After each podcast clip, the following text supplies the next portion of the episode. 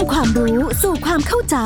ผ่านสารคดีพิเศษ ทางไทย PBS ดิจิทัล Radio โดย วัฒนบุญจับ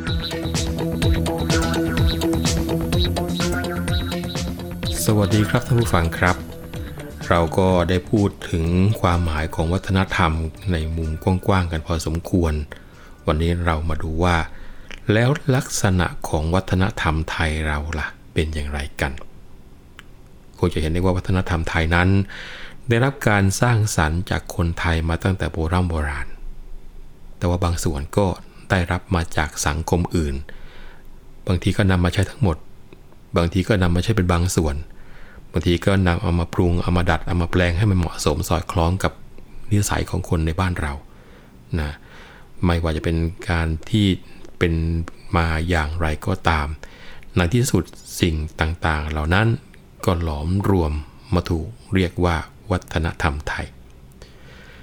สังคมไทยนี่ได้รับวัฒนธรรมมาจากชนชาวพื้นเมืองที่อาศัยอยู่ในดินแดนที่เรียกว่าสุวรรณภูมิมาตั้งแต่เดิม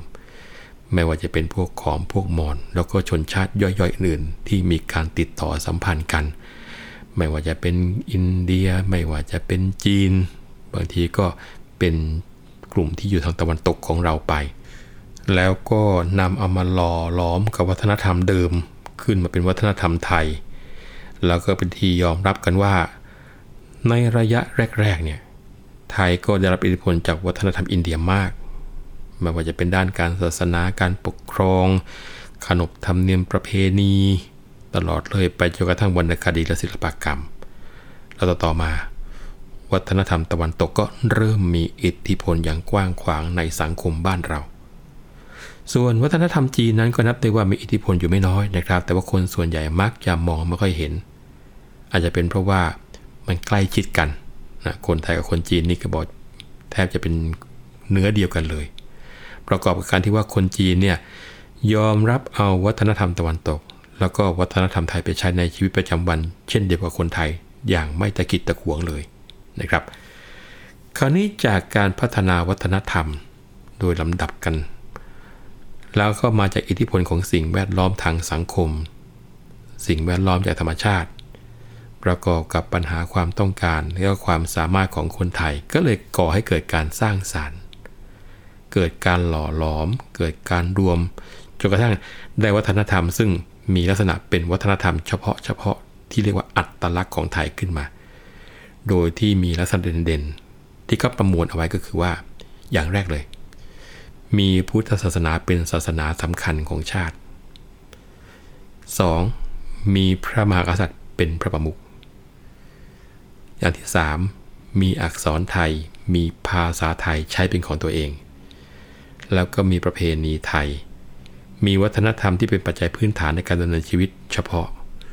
มีลักษณะศิลปกรรมที่โดดเด่นที่เป็นของไทย รวมทั้งจัญญามารยาทจิตใจที่เป็นไทยๆ รวมทั้งการพักผ่อนหย่อนใจก็มีเอกลักษณ์หรืออัตลักษณ์ส่วนตัว นี่คือภาพรวมๆของลักษณะวัฒนธรรมไทย ค่อยๆอธิบายทีละอย่างนะครับ การที่มีพุทธศาสนาเป็นศาสนาหลักและโดดเด่นทำให้สังคมไทย รับเอาพุทธศาสนามาใช้ในวิถีชีวิต ซึ่งปรากฏหลักฐานมาตั้งแต่สมัยสุขโขทัยหรือก่อนหน้านั้นขึ้นไป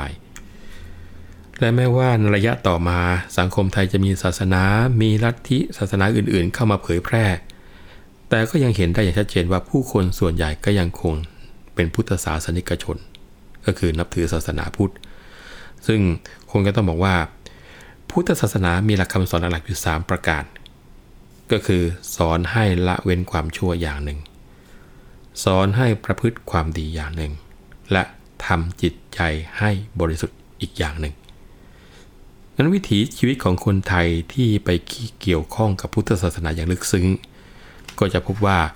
กิจกรรมต่างๆ ไม่ว่าจะเป็นการบวช การแต่งงาน การขึ้นบ้านใหม่ ตลอดจนคติในการดำเนินชีวิต ก็จะเอาหลักของพระพุทธศาสนาเนี่ยเข้ามาเกี่ยวข้อง นำเอาวิธีสงฆ์เข้ามาประกอบนะครับ คงจะต้องบอกว่าแม้ว่าพุทธศาสนาจะเป็นศาสนาหลัก หรือเป็นตัวที่ทำให้เกิดวัฒนธรรมไทยหลาย ๆ อย่าง แต่ชาวไทยก็ยังนับถือลัทธิศาสนาอื่นได้ด้วย และความเชื่อในผีสางเทวดาก็ยังสอดแทรกอยู่ในพุทธศาสนาที่นับถือโดยที่เรียกว่ากลมกลืนจนกระทั่งบางทีแยกไม่ออกเลยนะอันนี้คืออย่างแรกที่เป็นลักษณะของวัฒนธรรมไทย อย่างที่สองคือการมีพระมหากษัตริย์เป็นพระประมุขสังคมไทยเนี่ยมีพระมหากษัตริย์เป็นประมุขสืบทอดกันมาตั้งแต่สมัยโบราณกาลตราบจนปัจจุบัน พระมหากษัตริย์นั้นทรงมีบทบาทต่อสังคมบ้านเราตลอดมา แม้ว่าปัจจุบันพระมหากษัตริย์นั้นจะทรงดำรงฐานะประมุขของประเทศ มีผู้รับสนองพระบรมราชโองการก็ตาม แต่ในทางปฏิบัติ ประชาชนก็ยังเห็นว่า พระองค์ท่านนั้นมีพระราชอำนาจ ประชาชนก็ยังคงจงรักภักดี และก็เทิดทูนสถาบันนี้เป็นหัวใจของชาติอย่างเหนียวแน่น คนไทยเรานะครับมีความเคารพแล้วก็ยึดมั่นในองค์พระมหากษัตริย์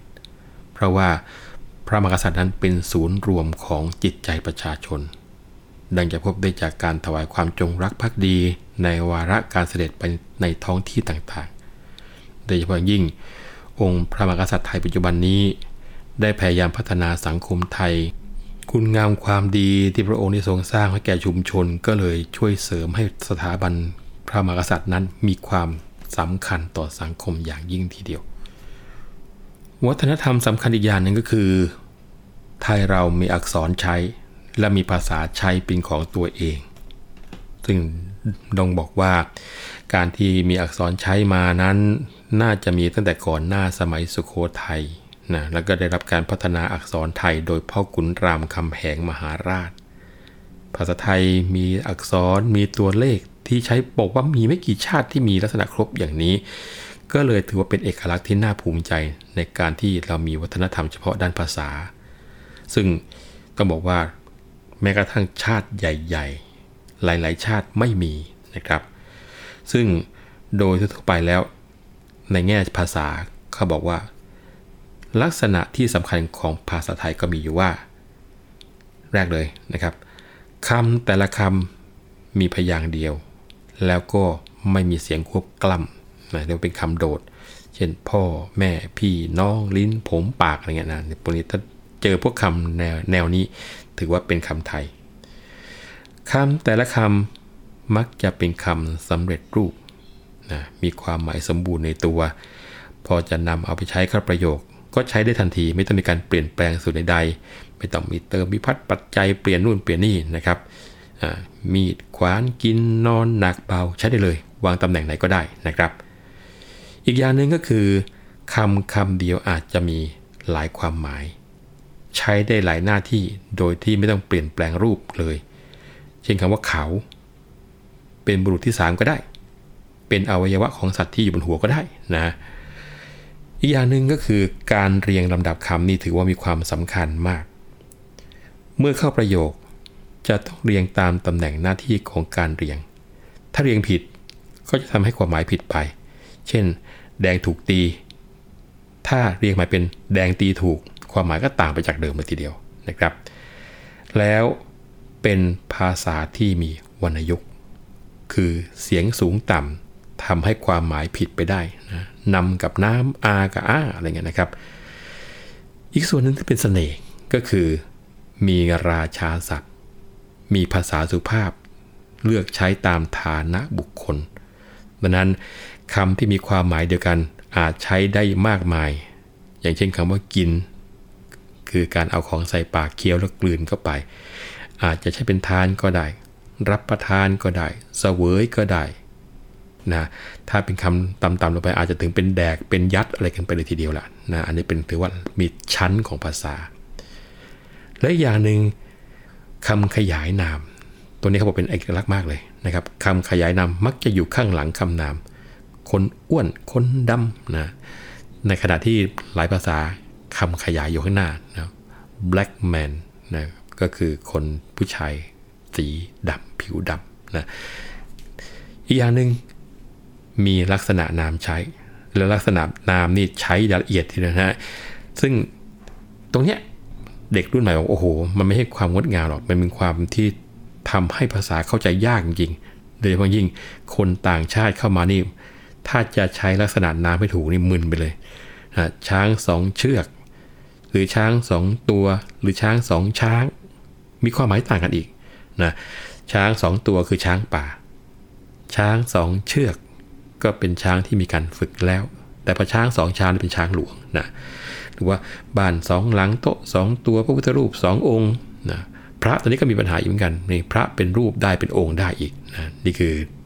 ที่เป็นลักษณะเฉพาะของบ้านเรา นอกจากอักษรภาษาแล้ว ประเพณีไทย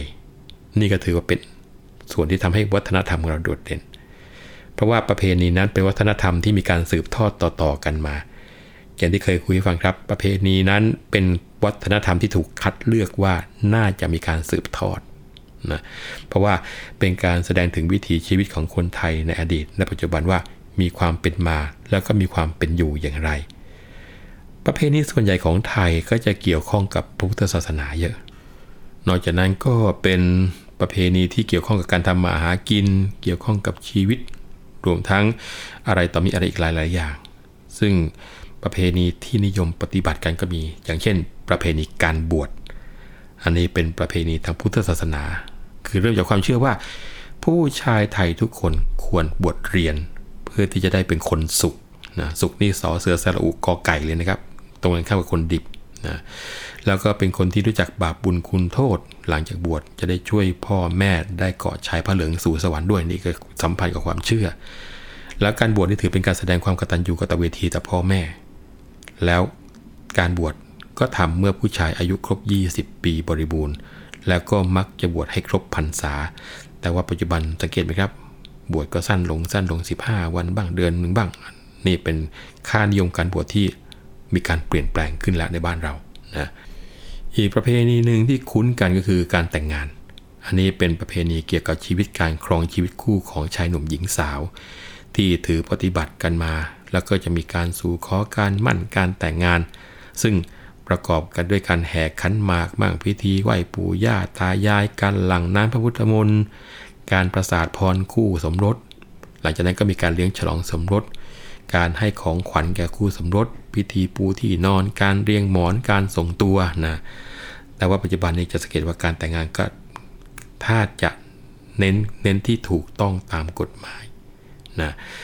แต่ว่าบางคนบางคู่ก็ไม่ได้เน้นตรงจุดนี้นะก็คือมันต้องมีการจดทะเบียนสมรสก็เริ่มเห็นมากขึ้นในสังคมบ้านเราเหมือนกันหนึ่งประเพณีสำคัญก็คือประเพณีการตายนะนี่เป็นแนวปฏิบัติ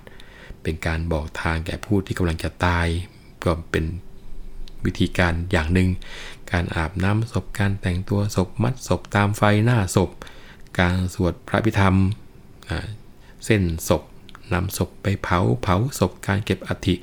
ซึ่งสังเกตได้อย่างหนึ่งนะครับ เดี๋ยวนี้ไม่นิยมเก็บศพเอาไว้นานๆแล้ว นิยมทำพิธีจัดงานศพให้เสร็จเรียบร้อยหลังการตายมีกี่วัน แล้วก็จบกันเลยนะ อีกประเพณีหนึ่งที่โดดเด่นมากคือสงกรานต์ นี่เป็นประเพณีขึ้นปีใหม่ของไทยตั้งแต่โบราณโบราณ ใช้กันมาตั้งแต่สมัยกรุงสุโขทัยจนถึงพุทธศักราช 2483 ทางราชการไทยถึงได้เปลี่ยนให้เป็นวันที่ 1 มกราคมเป็นการขึ้นปีใหม่ แต่ว่าสงกรานต์ก็ยังทำเป็นประเพณีสืบต่อกันมา แล้วก็ในเทศกาลนี้ ถือว่าเป็นการรื่นเริง มีการทำบุญตักบาตรสงน้ำพระ มีการรดน้ำดำหัว ซึ่งวันนี้ก็มีหลาย ๆ อย่างที่ต้องมาคุยกันเพราะว่า มันจะเริ่มเกินสะดวกไปก็เยอะนะครับ แล้วประเพณีของการเข้าพรรษาเนี่ยถือว่าเป็นประเพณีนิยมอีกอย่างหนึ่งที่สืบทอดกันมาตั้งแต่โบราณโบราณ เนื่องจากว่าเป็นเรื่องเกี่ยวกับการจัดระเบียบสงฆ์กำหนดให้ประสงค์จำพรรษาศึกษาทบทวนพระธรรม แล้วก็มีการทำบุญถวายสิ่งของเครื่องใช้ถวายแก่พระสงฆ์เพื่อที่จะทำการจำนำพรรษาในช่วงเข้าพรรษา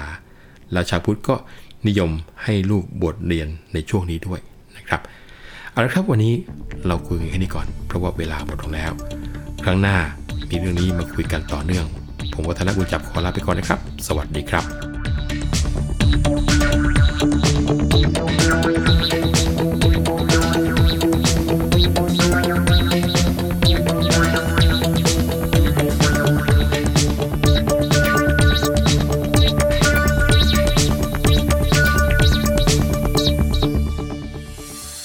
รับฟังรายการย้อนหลังได้ที่เว็บไซต์และแอปพลิเคชันไทย PBS Radio